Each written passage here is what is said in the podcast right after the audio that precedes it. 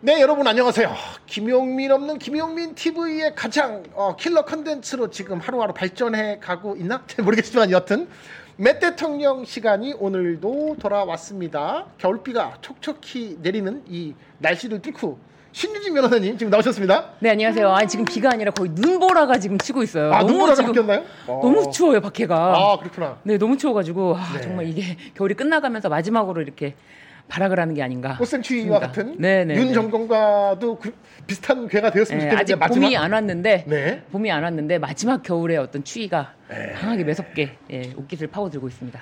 알겠습니다. 이게 진짜 우리 우리의 이 날씨뿐만이 아니라 우리의 마음에도 봄이 왔으면 좋겠습니다. 네. 자 서초동의 기요미 변호사 네, 이현주 변호사님 오늘도 오셨습니다. 네. 서초동의 기염이 네. 네, 서초동에서 밥 얻어 먹은 여자. 아이고 아이고 아이고 누구한테 밥을? 어, 제가 식당에서 네. 윤석열 정부 욕을 네.